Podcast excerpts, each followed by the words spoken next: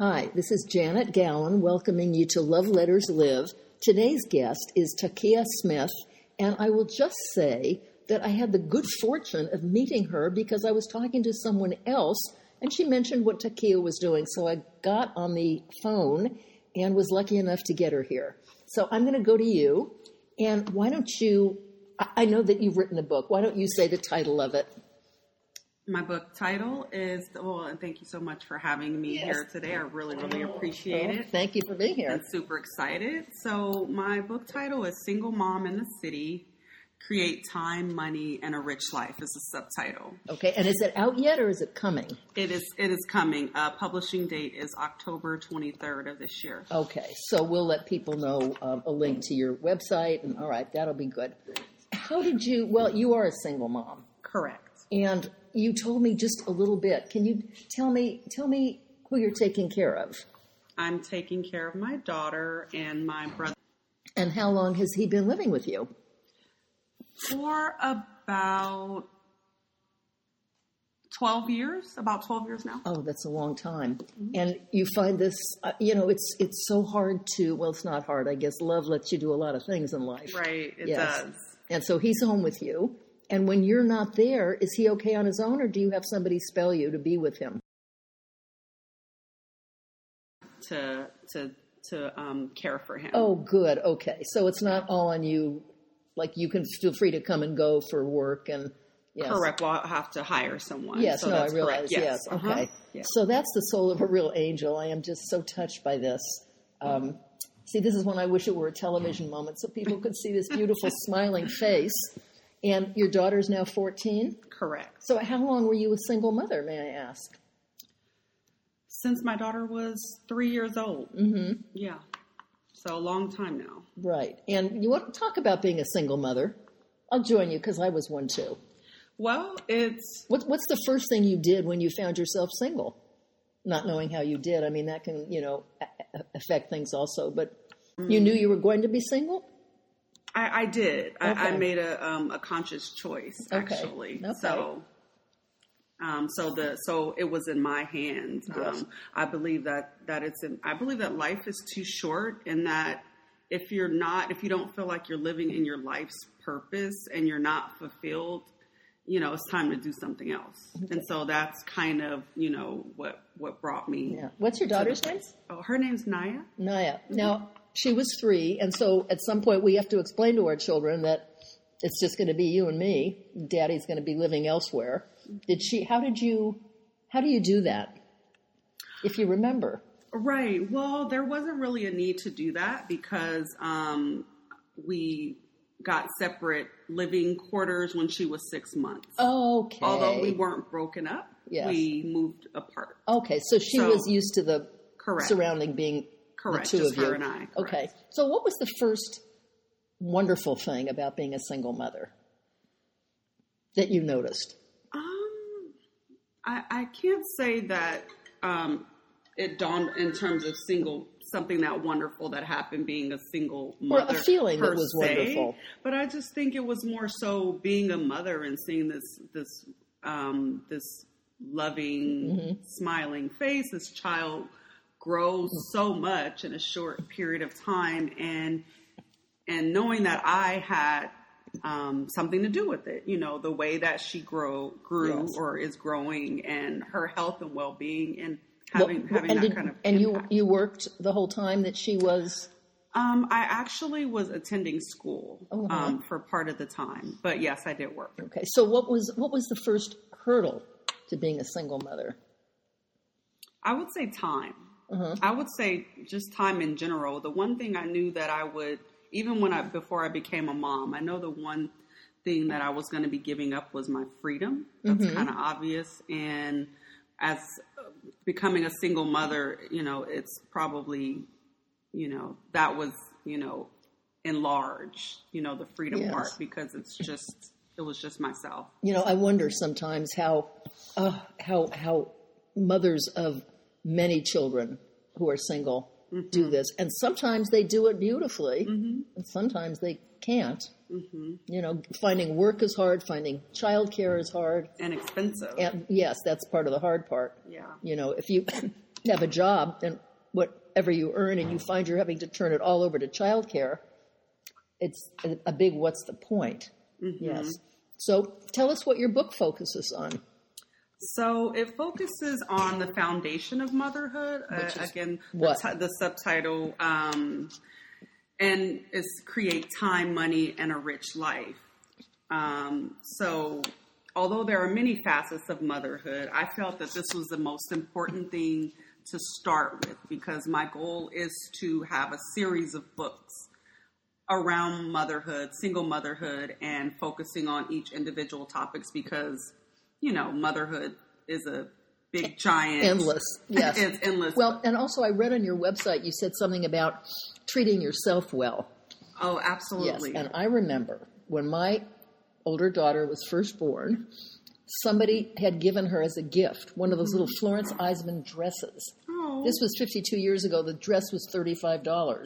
It was insane. I mean, that would be like paying 100. Right? No, for it. that's expensive. Yeah. And I looked at this thing, and my mother said, "Oh, take it back to Saks, return it, and get yourself a pair of shoes." Hmm. A happy mother uh, is a good mother, absolutely. and what's she going to do in that dress? She's going to pee in it. Anyway, so I so true. so I did that. It turns out That's that awesome. several months later, I saw that same dress on sale for almost nothing, so I got it for her. But yes, you have to kind of keep a balance You do. between what's realistic happiness for your little one Right. and realistic happiness for yourself. Absolutely. Yes.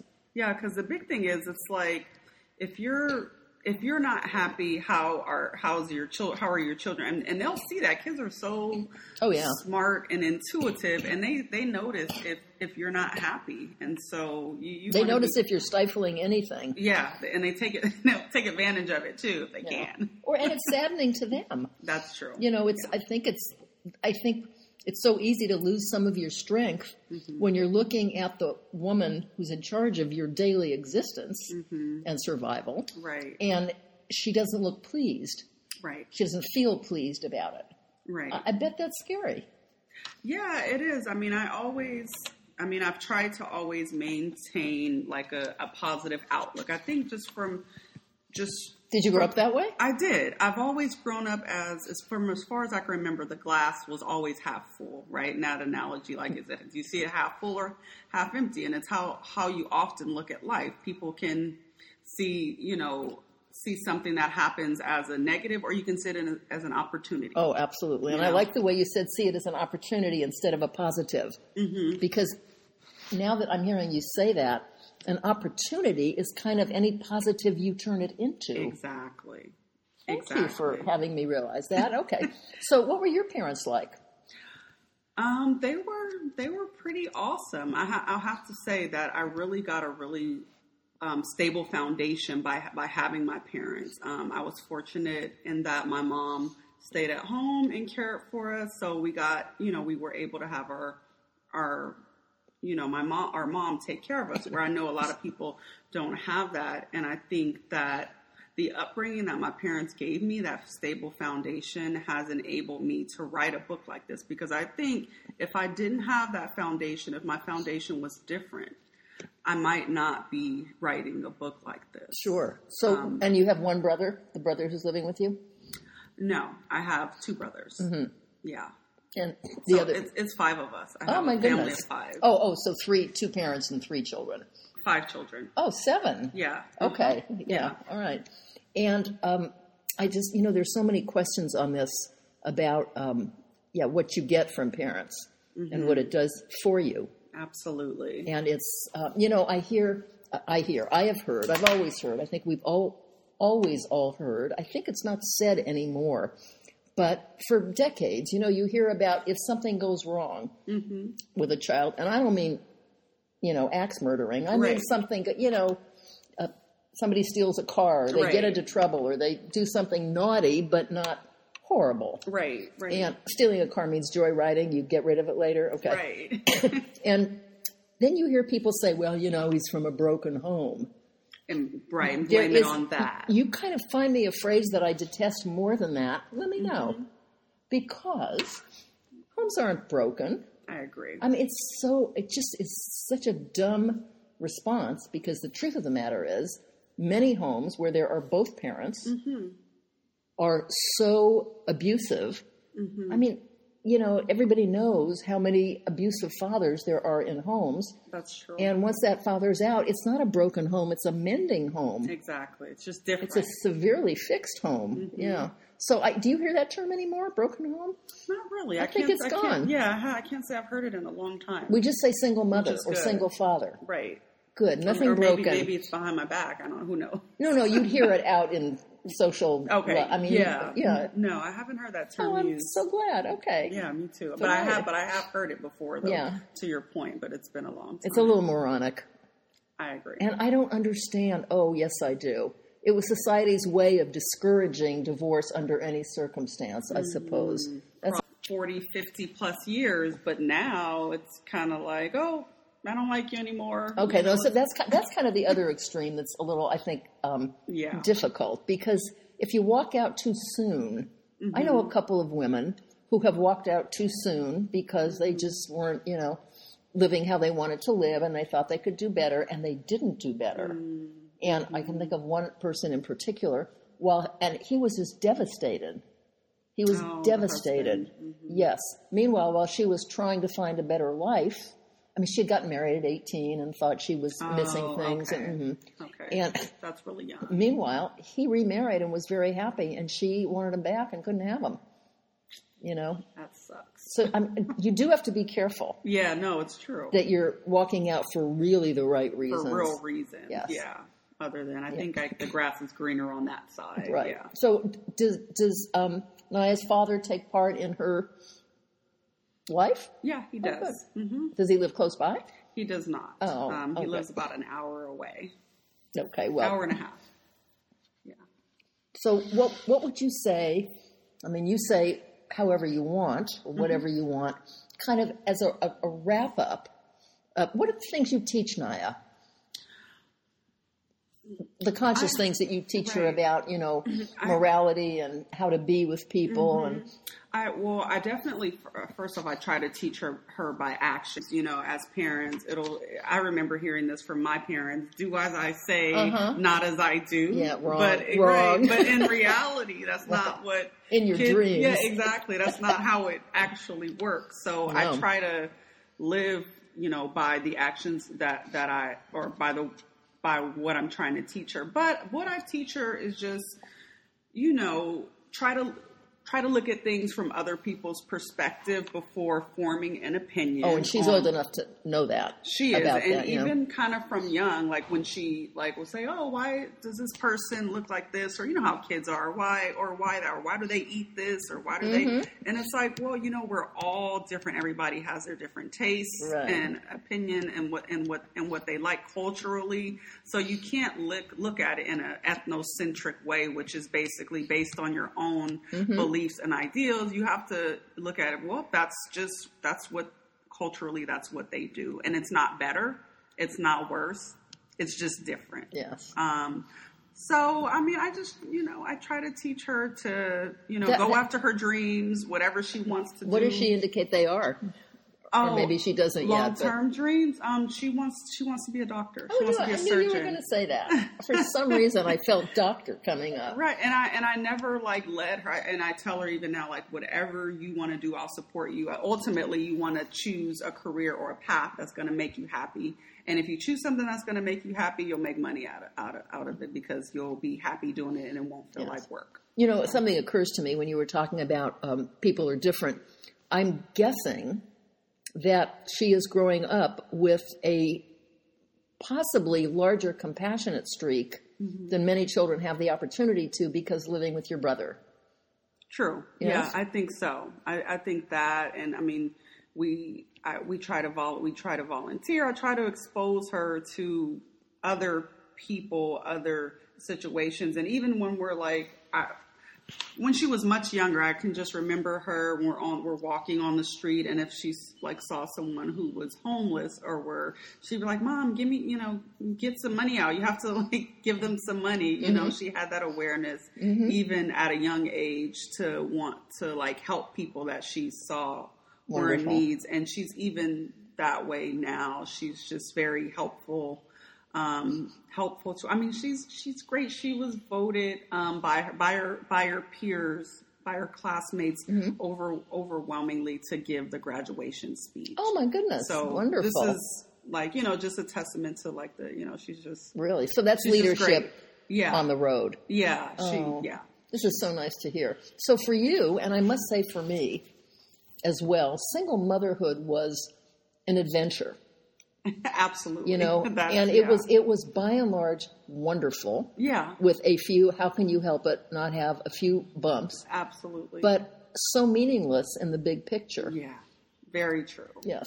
I mean, I look at it as We're not good people to talk to about the difficulties of it because our children are good and you know, Well, I mean, I, I think it's if you if you start, which is why I'm writing the book. I feel like if you start when they're young, guiding them, you know, of course there's no guarantee, but if you guide them in the path that you want them to be, it's likely that they'll turn out to be, you know, likely. I, I'm glad you said that. By the way, I want to say there is such a thing as genetic good luck. You so? I know yeah, so. that's true. That's My true. goodness, sometimes you look That's at true. really lovely parents, lovely people who That's have children true. who are just monstrous. That's true, You and, know? and vice versa, right? Where the parents are like, absolutely, like absolutely. What, how did this kid, you know, Right. this awesome kid? so there's there's genetic there's genetic good luck. that's true. Sometimes Yeah. people, even if they can't maintain a marriage, there's some kind of there's somehow a wonderful genetic Mm-hmm. combination. That's true. You're you so right about that. I didn't, think of it that Yeah. way. So I think you can, I think you can polish up the genetic reality, Mm-hmm. probably about ten percent, and I think you can louse it up about ten percent. I don't think children go so far from what nature has given them. I agree. That's just my personal. I, I agree, but I also think I, I think a large part of it is the parents too. I mean, have you ever seen like a kid that was Severely abused? Or, yes. or awful. or or not even or let's just say let's, that that's a jerk, you know, a kid, and then you meet their parents and you're like, oh, that makes sense. Mm-hmm. well, also sometimes you meet a kid who's a real jerk. I mean, I'm sure we've known them in our own childhood. they turn out to be the loveliest Mm-hmm. That's true. adults, or That's even true. teenagers. that's true. it's hard to know what what they're suffering at different That's stages of childhood, you know. But um, yeah, so so if children are really badly abused, I'm not counting Yeah. that in the last thing. Yeah, 10%, no, absolutely not. it's Yeah, horrendous. yeah, Okay. So we're talking about within a normal range of behavior. yeah, exactly. I mean, because and at the same time, like you know, there's this ideal of like the perfect household, but there's really not. What would you know, that be? Exactly. I don't. I don't think there. I think, um, and on a large scale, um, most people have some kind of quote unquote dysfunction, or there's there's no perfect. Like sometimes people, you know, people adults will even be like, well, if I came from this household, or you know, I could have been like this. If I grew up in this way, my life would have been different. But it's like ultimately, no life is perfect. Perfect. No one's life is really perfect. If you take like the the child that had everything you know Right. that they wanted Oh, they- but their but their parents were always traveling for work like is you know it's kind of like you and i'm sure for them that was not that was not the ideal um Oh, right. So you're saying you know yes. what i mean okay. like so you you're just- saying having everything materially. right Oh, definitely not Right. be right. so It, I, it always has something else. exactly much more important. And I'm getting back to that, seeing parents who are joyful Mm-hmm. is like the best lesson you can have in life if you're lucky. absolutely I really do. Absolutely. Oh, I mean, you. I think yeah, taking time is important to take time Right. for yourself. Take quality time for your kids. So many people mistake spending time with their kids as quality, but if, if you're both on your devices, Oh, oh, that's a whole new world. I world. Know, oh, I know exactly. That's the world that we live in. oh, right now, you know, I don't, I don't. I don't turn my cell phone on. Hardly ever. I have it Uh-huh. on when, I- like you're coming here, and Uh-huh. I keep it on until you're right, safe you in my that, view, Yeah. and, and then it goes off. And people have been angry at me for not leaving it on all the time. So they can call me in the middle of a lunch with my friend and tell me they've got a stomach flu and they vomited all over the car. Do I need to know this? I know, absolutely Oh, not. don't even start me. Okay, I've been started. Yes. So does does your daughter spend a lot of time on?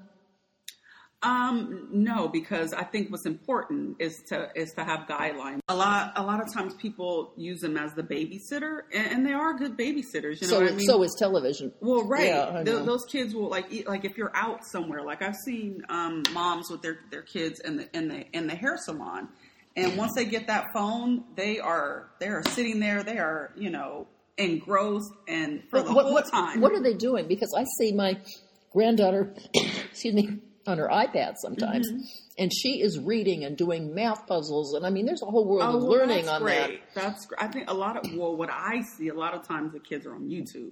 When I see um, like young kids with phones and basically time limitations, that. I, you know, and she didn't get her phone until older. She was in the seventh or eighth, seventh grade. Oh, she was in the seventh grade, where a lot of kids got it when they're old grade. enough to wear lipstick, they can Well, have a phone. right. Well, kids are getting it much earlier than that. I know they are. I know they are. A very close friend of mine, her grandson had moved to San Francisco. So I invited him over for dinner, darling Mm-hmm. fellow. And she said he's going to be on his cell phone the whole time at the dinner table. I said, no. And I that- said, I don't allow that. not in my house, he's Yeah, not. yeah. She said, oh, yeah, well, you try to take it away from him. I said, well, we'll see. So he comes over and Mm-hmm. he's got his cell phone in his hand. As we go towards the dining room, I said, you know, dining room is a cell free Uh-huh. zone. Yep. And he said, "Oh, okay." And he put it away, and he had the best time visiting with people. Awesome. Yeah. Yeah, I think it's just what they're used to. So you know what? But, but also, you if you you make certain things punishments, Mm-hmm. it's a bad association. So instead of you're going to be punished by having the cell phone taken away, it's you're going to have the joy of you get to use your cell phone during these hours. exactly. Wouldn't you think? Yeah, no, I agree, and I have that same that same policy. There are no cell phones at the table. If my phone is ringing, it, it can ring until until I'm until I'm done. The only time I will like I'll bring it with me if I'm at lunch with a friend. I'll have it. I'm mean, not bring. I'll have it out just mm-hmm. just in case my daughter calls. Outside Okay, but, of that, but I have a question about that mm-hmm. because Yeah. that's that's exactly what I don't. I mean, okay, there's a chance if she calls, it's not an emergency, mm-hmm. right? well, if she's at school, like you know, at school and whatnot, like I don't know, you know. that's true. So- but she knows to limit it. Oh yeah, yeah, yeah. Okay. Yeah, she's not going to just cough or whatever. So, but if anybody texts me, like I don't look, you know, I don't any anything Yeah. like that. While I have friends that they are on theirs, but Yeah. I, you know, for me, that's just that's just my time. And like I said, at home, I've instilled that. Like if my phone is ringing, I, I want my daughter to know that this is her time at the Exactly. table. No one else is important, And that's more and that's the than her. issue. If Yeah. you have your cell phone on, even silent, Mm-hmm. and you're constantly glancing down at it to see if it's lighting up, you're not emotionally present. Yeah. Let me ask you something. Yeah. Because I'm about love letters, and you had quite a luscious, successful, wonderful life with a lot of people in it yeah, who've taught you things. absolutely. I shouldn't be doing that. I shouldn't be influencing. You could write to the mailman. I, I had one guest who wanted to write a love letter to the bus driver who picked her up one morning. Oh, She wow. said it was the worst morning of my life, and I got on the bus, and she just didn't even know how to continue the day. And Mm-hmm. the bus driver smiled at her Oh, and made her feel. just- Mhm. oh, so she wrote him one. So I don't want to influence. Who gets your love letter today? That's amazing. It's, it's funny that you say that though in my book uh, regarding perspective and having a positive attitude. Like if you smile at someone that, you know, that has a sour look on their face more and say hello, more than likely that person is going to perk up oh and yes. smile back. Oh So yes. funny. and you don't know why he's not smiling. Right, she's not exactly. You don't know what they Right. what happened to them, what they Yeah. went through. They could have lost someone close to them. and, you Yes, know, they I think that all the they could be- time. yeah, tired. And also, sometimes older people Mm-hmm. who are, you know, walking the streets in San Francisco going about are, are just nervous. that's true. You know, too. they're Yeah. older and they're frail and That's they're, I mean, of course they look. are just zipping by and Right. the grounds are terrible. They could like oh, yeah. trip or yeah. Okay, so who will get your love letter today? So I, it would have to be it would have to be my parents, but I can't write a love letter to them, now, right? oh, yeah, what do you mean? They, they they've both passed. oh, perfect time to write a love letter. There is no such thing as you can't. And I'll tell you what I tell people to do. Mm-hmm. You write the love letter. uh huh. Maybe you write, Dear Naya, Mm-hmm. I'm writing this really to my parents, but I'm mm. sending it to you. I like that idea. And I'll tell you something, her children will have it, mm-hmm. And if you, you have to use good paper and indelible mm-hmm. ink, I once made this mistake of not using good enough ink and it oh. blew Oh. away in the rain, destroyed a whole. Oh. It will last for generations. I love that idea. And idea. picture your great grandchildren seeing this and know what a legacy of love and intelligence they have come from. Mm-hmm. It's a gift. I love that idea. going. I would have never thought about doing that. I think she, she so would glad be we have this little thrilled. Yeah. chat. You know, and by the way, writing a love letter is not a one shot deal. I think whenever, I mean, I do this because I don't know why, but if I have a really positive thought about somebody, Mm-hmm. I've got postcards and envelopes with stationery already stamped on my bedside table. Oh, that's so smart. You know why? Because oh, you got to go find the thing where the stamps, and it. Right. By that time, you know you're onto something else, and I just pick one up and I drop the shortest notes to people, and all I want to do is say I'm thinking about them, Mm-hmm, and I hope whatever it is, and I don't need to make their phone ring and drag them Right. out of the shower or off the right. potty. I, I just don't, you know That's true. or interrupt something. Mm-hmm. And a letter they can just open up when they want to. They don't have to respond. That's true. Okay, so you'll write that to your parents and send it, and you want to address it, And I, sh- I and should mail, mail it. it. Oh Okay. yeah. Okay. Okay. Thank you for do doing this with me. I'm Well, just thank so, you so glad much we've for having met. me. You're so sweet. Thank you